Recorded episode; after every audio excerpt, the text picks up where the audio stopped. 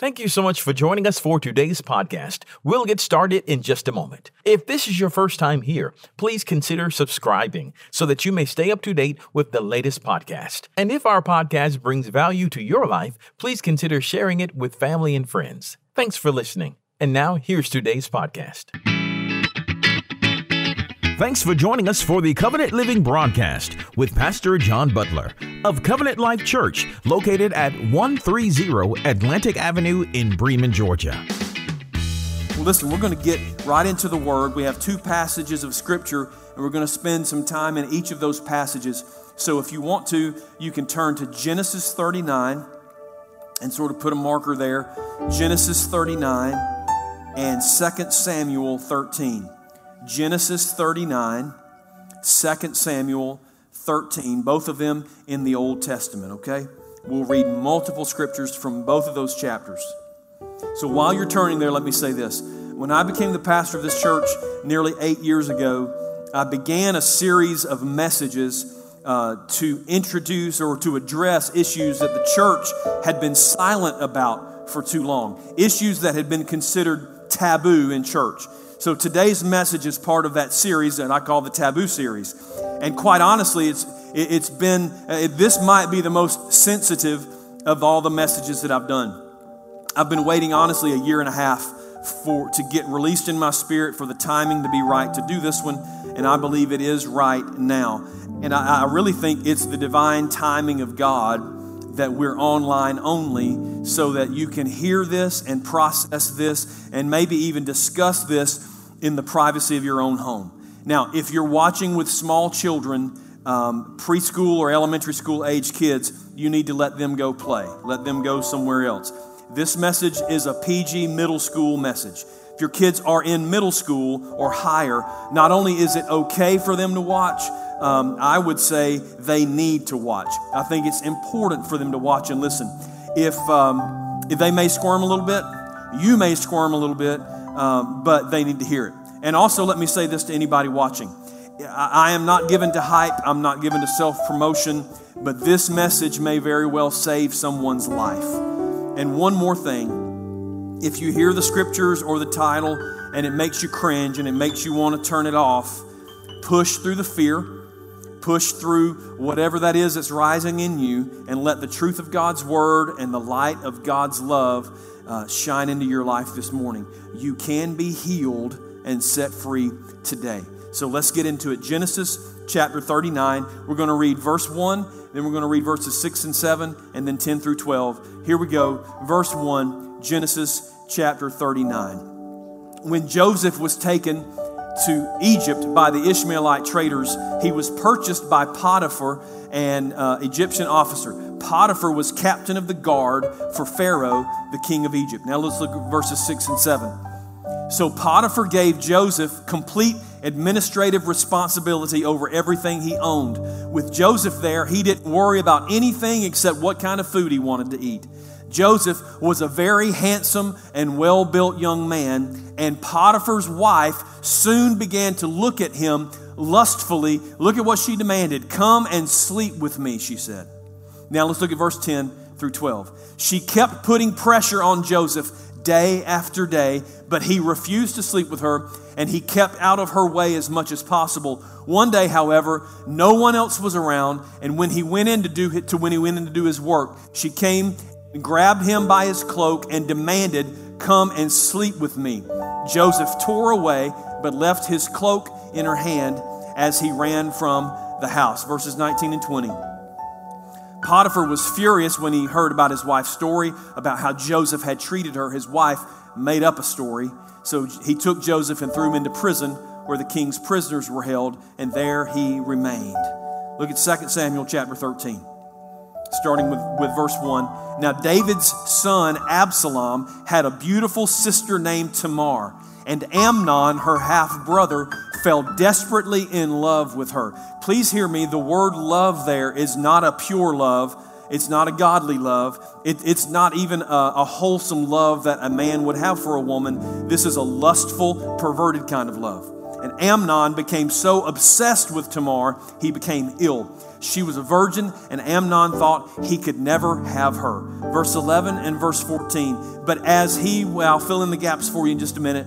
As she was feeding him, he grabbed her and demanded, Come to bed with me, my darling sister. Verse 14 Amnon would not listen to her protests, and since he was stronger than she was, he raped her. Today's message uh, is a taboo subject for the church, and it has been for far too long. It's called sexual abuse.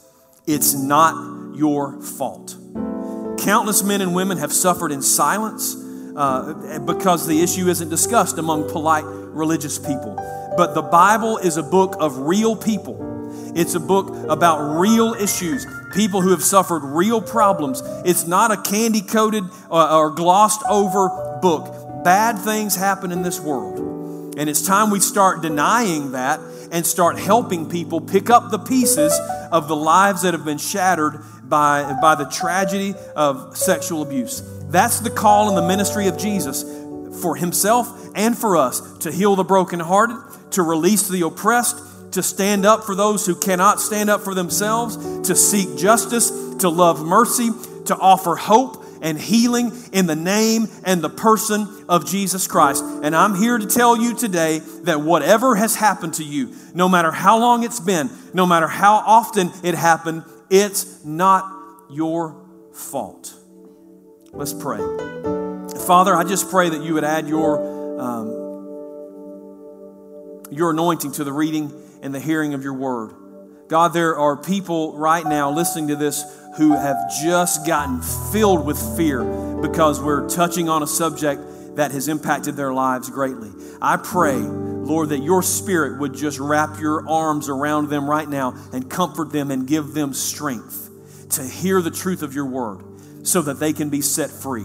There are other people now who are filled with dread, filled with concern, filled with, uh, with also with fear of another type that we might talk about things that are inappropriate or difficult to listen to. But God, I pray in the name of Jesus that they would press through all of that discomfort so that they can hear something that might one day save their lives. Lord, I pray that you would just add your blessing and your grace to the words that you've laid on my heart today. And may they hear your voice through mine. In the name of Jesus, we pray. Amen. Amen. Well, here's what I want to do today. I want to look at these two situations that we just read about, and I want to try to glean some insights that will do two things. First of all, help the victims of sexual abuse be released from the shame and the guilt and find hope and healing. That's the primary purpose. And the second purpose is to help reveal the warning signs, the patterns of behavior that goes on around this issue so that people can protect themselves from becoming victims. And if you're wondering if your middle school kids are too young to be listening, I assure you they hear every day at school things that are far more offensive and far less helpful. So let's give them the biblical context that they need to fight back against the perversion of this world. So, first of all, let me sort of define what we're talking about today. For the purposes of this message, sexual abuse is any form of unwanted sexual advances. So, anything from harassment to sexual assault to abuse to exploitation. Here's what that means comments, jokes, in, uh, invitations, uh, innuendo, that's harassment. When it gets physical, it becomes assault whether it's just touching uh, in an unwanted manner or whether it's actual rape, as Tamar experienced. If it's repeated, it's abuse. And if you're forced to be with others, if you are forced to have pictures taken and sent to others, or if you're being blackmailed with those pictures, it's exploitation.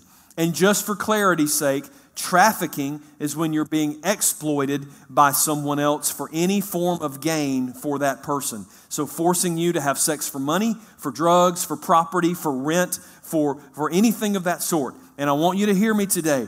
None of those things is acceptable. None of those things is okay. None of those things is your fault. And none of those things get talked about from the pulpit so that people know that not, they are not the only one it's happened to. So people know that it's wrong, and so people know there is help and hope and healing. So let's get into these accounts. Let's break down the roles that we see in both of these accounts. The first one, obviously, is the predator. Let's talk about the predator first. For Tamar, Amnon was the predator. Amnon was her half brother. For Joseph, uh, his predator was his boss's wife. The vast majority of sexual abuse happens at the hands of someone you know, and really, generally, someone you know well. More often than not, it's someone you're related to. And it's both male and female. I know everyone is, is terrified of the random kidnapper and rapist, but far, you are far, far more likely to be abused by someone you know. And quite often, it's someone who has power or authority or influence over you a teacher, a pastor, a coach, a boss, a parent, a sibling, a spouse, an uncle or aunt, uh, an older classmate, uh, someone, or someone that's just bigger and stronger than you. See, predators are not always just the disheveled, greasy, middle aged white guy in a creeper van. That's kind of what we've narrowed it down to, but that's not it. Predators are professionals sometimes. Predators are attractive. They're personable. They're, they're fun to be around sometimes. They're just ordinary people. So don't be lulled to sleep by the false profiling. Pay attention. And we'll talk about some things to look for in just a few minutes. The, the horrific act began in Amnon's heart when he let his lust for his half sister take root. He wished that he could have her. But listen, your wishes will never make what's wrong right. When lust arose in his heart, he should have dealt with that lust immediately. The same is true of Potiphar's wife. She was the stereotypical, what we call now a cougar, an older woman who's attracted to the younger, well built man. She could not take her eyes off of him, and she became obsessed with lust for him. And listen, we're all susceptible to lusting after something. Something turns everybody's head from time to time. But the seeds of lust cannot the seeds of lust cannot be avoided, but you can make sure they don't find good soil in your heart. Ephesians 4 and 27 says, Don't give place to the devil.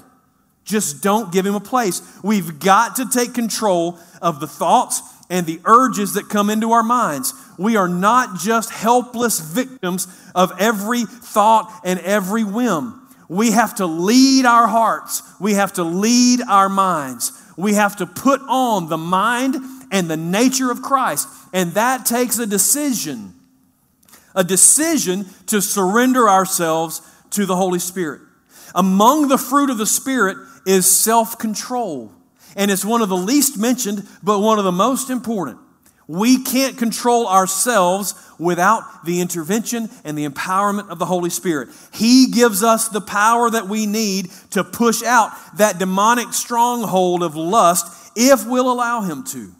But make no mistake, if you continue to allow the ungodly thoughts to linger in your mind, you will eventually act on those thoughts. Because Jesus said, as a man thinks in his heart, so is he. Paul said in 2 Corinthians, we have to take every thought captive and bring it under subjection to the will of the Father. So if some train of thought that you're on is leading you down the wrong track, you have to intentionally derail that thing. Force yourself to think about something else. Completely surrender yourself in that moment to the Holy Spirit. Meditate on the Word. Find a godly or wholesome distraction, but don't let that take root in your heart like Amnon and Mrs. Potiphar did. You say, John, listen, that's ridiculous. Who in the world would allow themselves to become a sexual predator? Every sexual predator that ever lived. That's who. Every sexual predator. Nobody just wakes up one day and assaults somebody. Every one of those people had multiple opportunities to change their course, to change their choices, but they continued to choose to follow their urges instead of following integrity and righteousness. So start today fighting these roots in your life, fight them like it's cancer, because it is. It is. The fastest way to become a predator in the 21st century is pornography. It's everywhere. Pornography and related activities simply water the seeds, and lust is the natural product of that. And if lust is nurtured long enough or ignored long enough, it turns into sexual abuse and even sexual assault. Pornography is a risk factor for sexual predators. And the bad news is at least half of the men and about a fourth of the women that you encounter on a daily basis are addicted to pornography. So don't allow yourself to become a predator. According to the U.S. Department of Justice, one out of four women, one out of six men will be sexually abused in their lifetimes. That's a lot of people.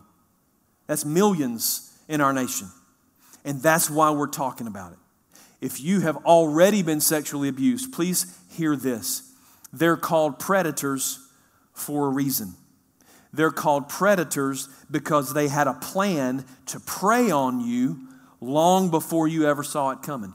They planned it, they set you up. They had already thought through everything. It's not your fault. Listen, nobody blames the deer for getting shot by the hunter. That deer had no idea it was being hunted. The predator of sexual abuse is the hunter. He or she is to blame. It's not the victim's fault. Here's a second person that, that the second role that's in these two passages, the enabler. 2 Samuel 13, verses 3 through 5. I want you to see this.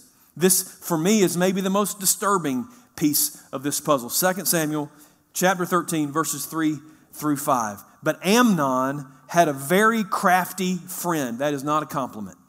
His cousin, Jonadab. Uh, he was the son of David's brother, uh, Shemaiah. One day, Jonadab said to Amnon, What's the trouble? Why should the son of a king look so dejected morning after morning?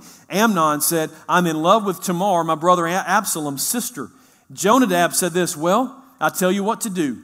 Go back to bed and pretend you're ill. When your father comes to see you, ask him to let Tamar come and prepare some food for you. Tell him you'll feel better if she prepares it as you watch and feed you with her own hands.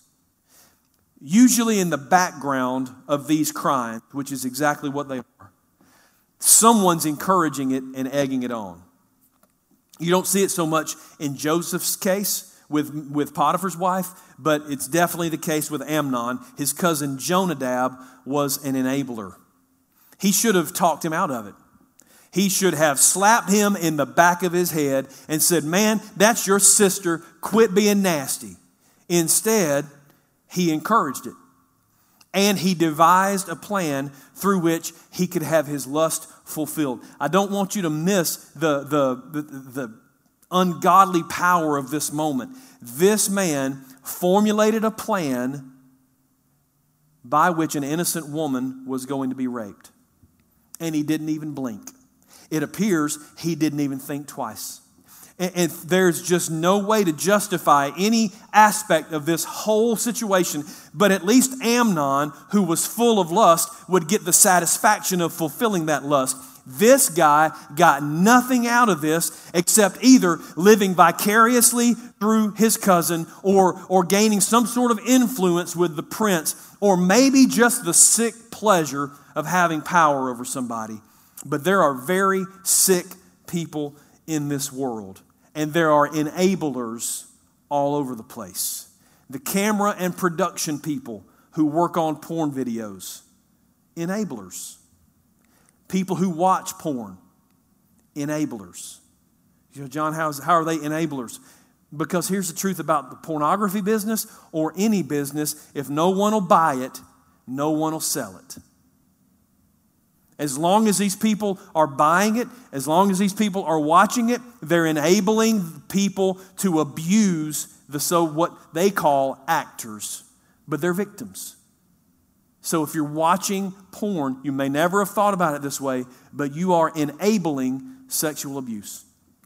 Hotel owners who know or at least suspect what might be going on in their hotel rooms, enablers.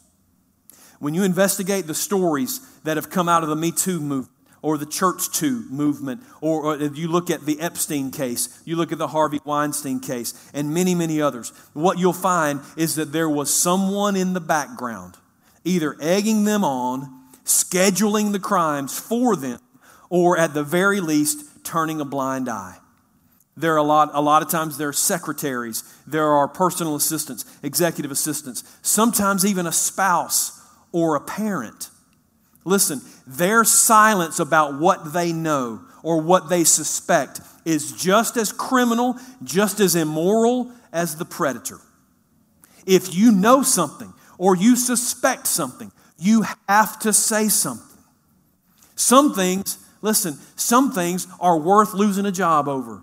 Some things are worth leaving a spouse for. Some things are worth cutting off a family member or turning a family member into the police. You cannot sit idly by while innocent people are being victimized. If you, if you don't turn them in, if you don't say something, you are an enabler.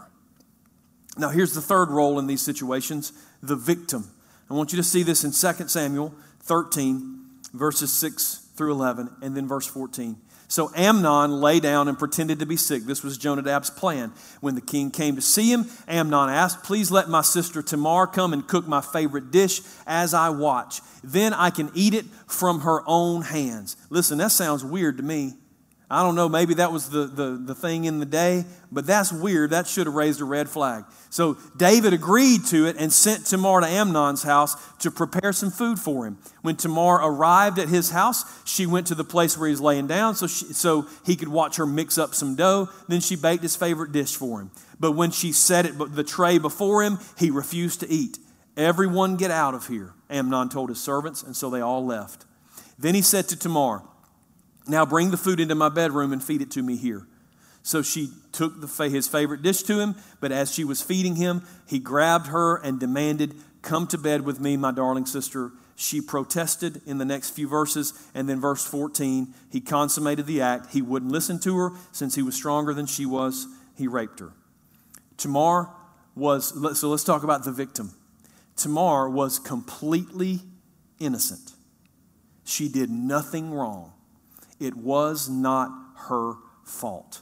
She had no idea that there was a plan. She had no idea there was a predator. She had no idea there was an enabler in the background urging it on. She had no idea that people were conniving to assault her that day. It was not her fault. Look at Genesis 39, verses 6 through 12. So Potiphar gave Joseph complete administrative responsibility over everything he owned. With Joseph, he didn't worry about anything except what kind of food he wanted to eat.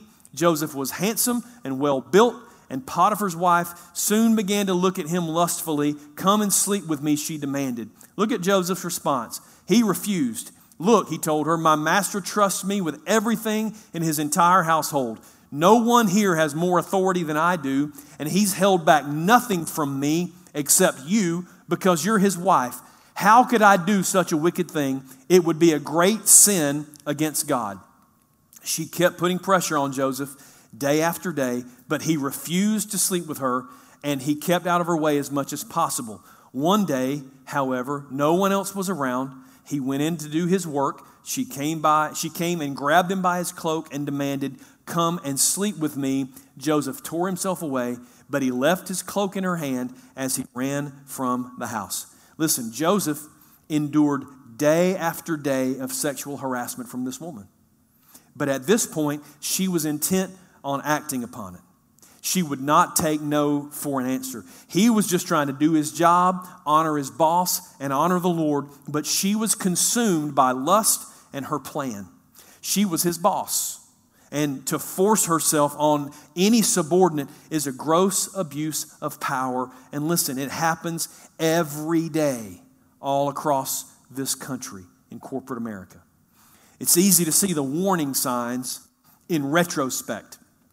It's much harder in real time to recognize what's going on. So please hear me. Give yourself a break. Stop blaming yourself. You could not have seen it because you were not aware of it. It was not your fault. Tamar had no reason to believe her brother had these kind of feelings, even less reason to believe that he would ever act on them. Joseph thought that staying with all the other servants, doing a good job, would protect him from her until she sent them all away. These two people were victims, and it was not their fault. So, for the victim today, it was not your fault. Now, what are some warning signs that you can look for so that we can be better prepared, better equipped should we ever find ourselves in these situations? Here's some of the, here's some of the warning signs. First is voyeurism. What does that mean? He wanted to watch her. Amnon wanted to watch her. In this case, he was allowed to bring her to himself into his bedroom because of the laws and the traditions of that day. In today's world, the, this person might just show up uh, in places that he shouldn't be. Watch for unusual patterns. Today, we'd call it stalking behavior. Any, listen, any undue attention should be looked at suspiciously, not because everyone who likes you wants to violate you, but there should be some activities, some behaviors that should be a red flag for you and cause you to at least to be alert and to watch for other flags. What are some other things to watch for? Being alone. Being alone. When Amnon and, and Potiphar's wife sent the servants away, it was clear that they were determined to carry out their plan. The takeaway is this never be alone with someone you're uncomfortable with, for sure. But never be alone with somebody you aren't dating or that you aren't married to. If the boss or a client invites you to his hotel room, invites you to his car, invites you to some secluded location, even invites you to the office when nobody else is going to be there, the answer is always no. No, I'm not coming. Right? If he invites you to a business dinner and somehow magically nobody else shows up, leave. Anybody who's innocent will understand your concern. And if that person gets defensive, if they start to try to pressure you, if they start to threaten you, then that's just evidence that your suspicions are true and you need to get out of there immediately. There, there are some things more important than losing a client or losing a job. Now, here's one more thing for you to look at. Tamar and uh, Amnon and Potiphar's wife both put their hands on them. The moment somebody puts their hands on you in anger or in aggression, they need to be out of your life. And you need to get out of that situation quickly. Tamar couldn't get away because he was bigger and stronger than her. Once he had a hold of her, she couldn't get away. Joseph reacted so aggressively, he ran slap out of his clothes. Uh, let, me, let me tell you today do whatever it takes to get away the first time it happens. Don't let them do it to you twice. I've, told my two older daughters this. I'll tell my little one that. At the same thing at the right time, but a quick physical response is the way to handle those situations. Hit him fast and low and as hard as you can. Y'all understand what I'm saying to you? You say, well, won't that put me in danger? Won't that make him mad? You're already in danger. It will, at the very least, stun him long enough for you to get away. If you're stronger than your aggressor, at least push them out of the way so that you can get out of there. And let me say this, especially to the young ladies watching. Before he puts his hands on you, he'll probably start talking down to you, calling you names that only apply to dogs. Listen to me. The moment they start calling you names, the moment they start talking you down, get away from them and don't ever talk to them again. No, they cannot apologize. No, they cannot sweet talk their way back into your life because you're worth more than that. No, they have one chance, and when they violate that, cut them off. They are grooming you psychologically. Some of these jokers are too dumb to even know what they're doing, but they are grooming you psychologically because the less you think of yourself, the easier you are to abuse because you don't think you're worth fighting back. So they know if they will cuss you, if they'll call you names, it's only a matter of time before they'll put your, their hands on you. So get out. And the same with men. If she doesn't show you any sort of honor, any sort of respect, if she never says anything nice, if she only puts you down, get out. She is breaking your will so she can abuse you. You say, John, what, why are you talking about physical abuse? I thought we were talking about sexual abuse. Because it's all part of the same source. Abuse is uh, uh, of all types is about power and dominance. The more you research sexual abuse, the more you realize it's not really about sex. It's about power.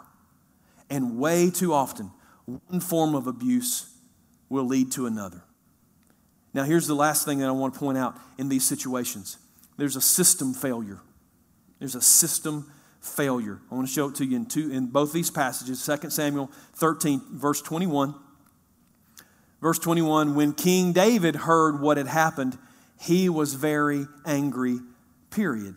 That was the end of the sentence.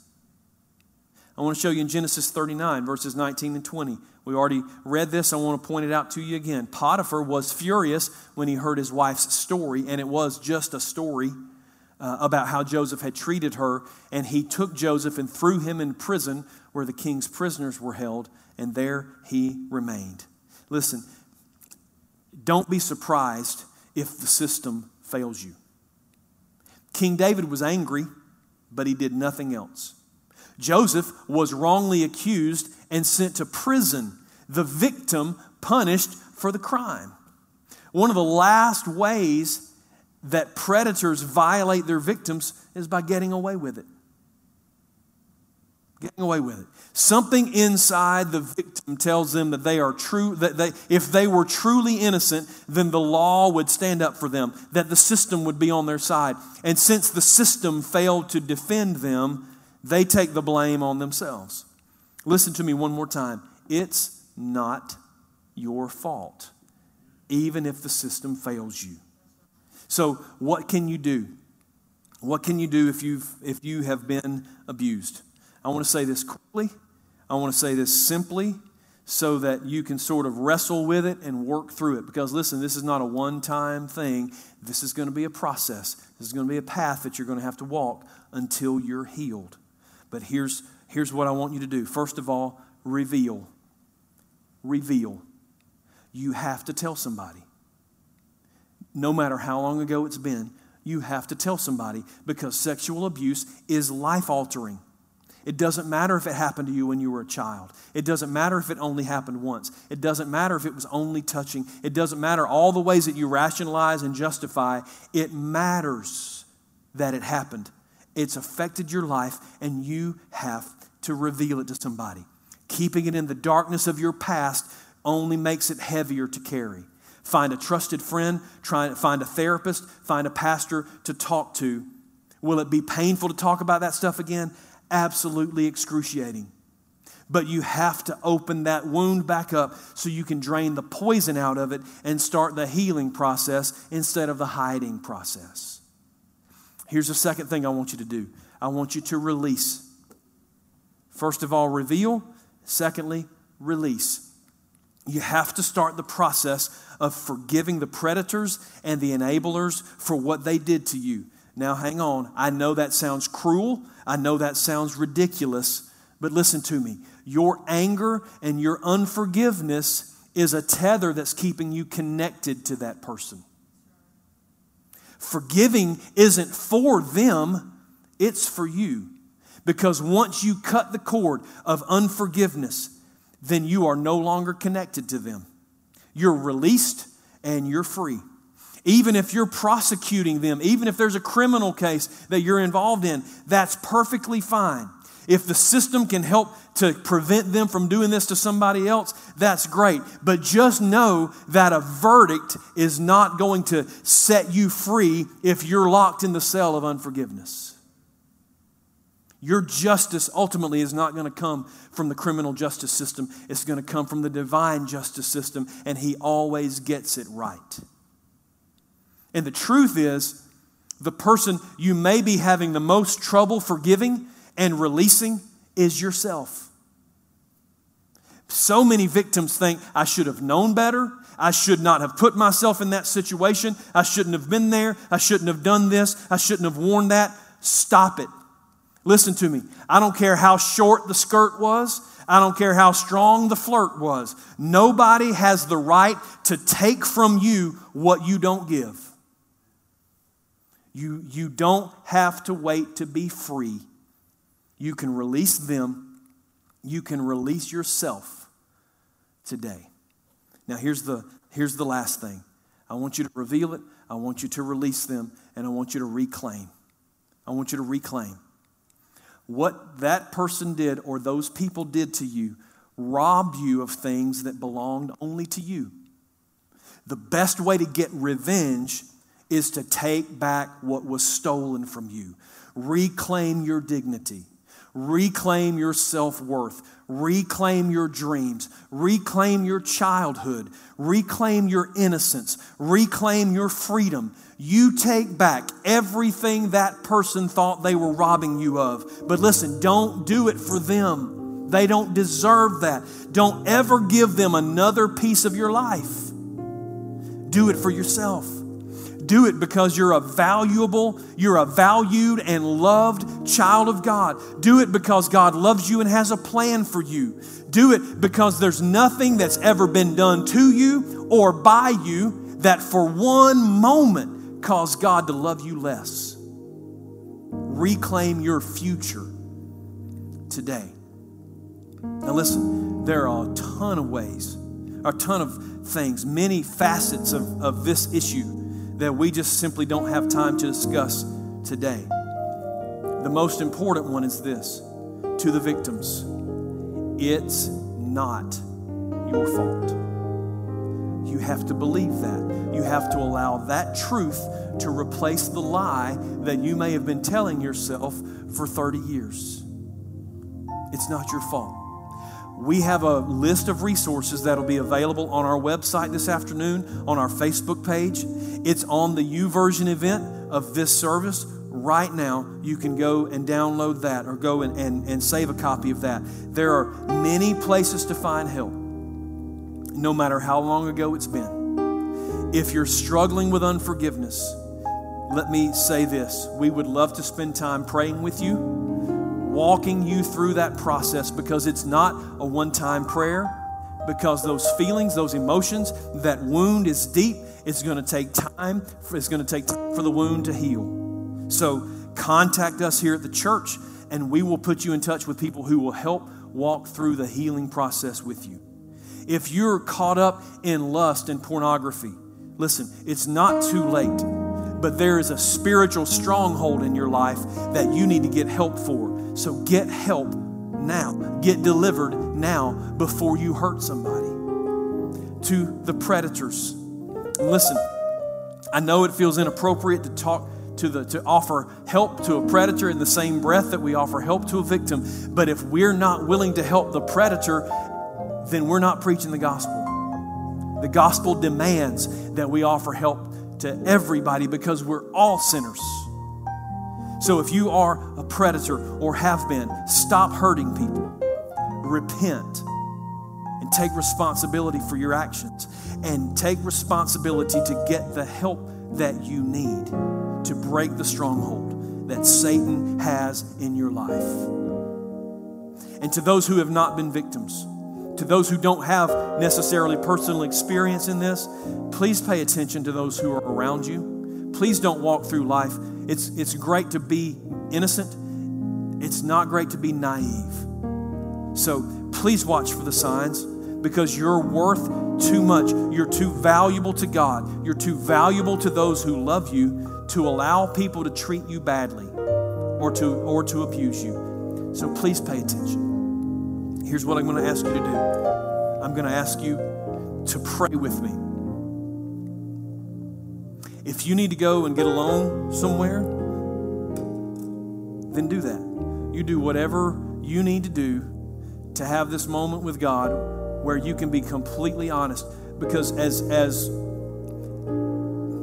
as difficult as it may sound to say, and really as as it, forgive this word, it's it's it's the only one I can come up with. As crazy as it sounds, that we try to hide things from God we try to hide things from God. He already knows. And He's waiting on us to open up that back door of our lives, that closet that we've kept locked. He's waiting on us to open the door so that He can come in, shine His light into every corner, and to pour His love to wash away the pain. So I want you to pray with me. Father, in the name of Jesus, we don't have words to even uh, approach a description of the depth of the pain that people deal with when they've been assaulted and abused sexually. There's something about it that cuts straight to the soul of a person. And Lord, I pray that that your word today, and God, thank you for putting real life in your word. I pray that the word that we read today will bring a revolution in somebody's life, will um, release them from the pain, will give them the courage, will give them the strength to step out and to reveal what's going on, to release their abusers so that they can be disconnected from them. And Lord, so that they can receive the healing that they need. Lord, we just pray your grace into these situations. We pray, Lord, for those who have hurt people in the past. We pray that they stop Lord, whether they, we, we pray that they repent. We pray that they take responsibility, that they turn from their wicked ways and come to you. But God, if they're refusing to do that and only you know, then Lord, I pray that at the very least that you would, that you would hem them in and stop them from, from, from hurting anybody else. God, for those who who are caught up in lust, who are caught up in pornography, who are caught up and so self centered about their own wishes and wants and whims and desires. I pray that you would break the, the spiritual stronghold, the demonic influences over their lives right now in the name of Jesus. That, the, that the, if they know you, Lord, that, that the Spirit who is in them would rise up they would stir up the gifts that are in them. They would rise up in spiritual authority and they will take a stand against this stronghold and will push it out and will reprogram their mind, wash their minds with the water of the Word, and release them from that stronghold in the name of Jesus before they do something that harms somebody else. And Lord, I just pray a hedge of protection around every person who's watching this, hearing this today. Lord, may you give us with may we, as your word says, Lord, may we be uh, harmless as doves, but wise as serpents. Help us to be innocent but not naive. Help us to see what's going on, to take a stand for ourselves, and to not allow people to abuse us and to hurt us or the people that we love. And to that person right now who knows what's going on or knows what did go on, I pray that you would help them to have a,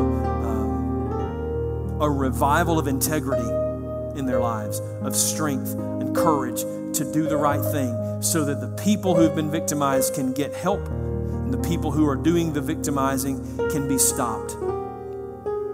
God, we just thank you in the name of Jesus. We pray that you have been blessed and inspired by today's Covenant Living broadcast. To find out more information about our ministry, just visit our website at www.covenantlifewestga.org. You can find this video there on our homepage. Just click the YouTube button and make sure you subscribe to our YouTube channel. Give us a call at 770 537 3747.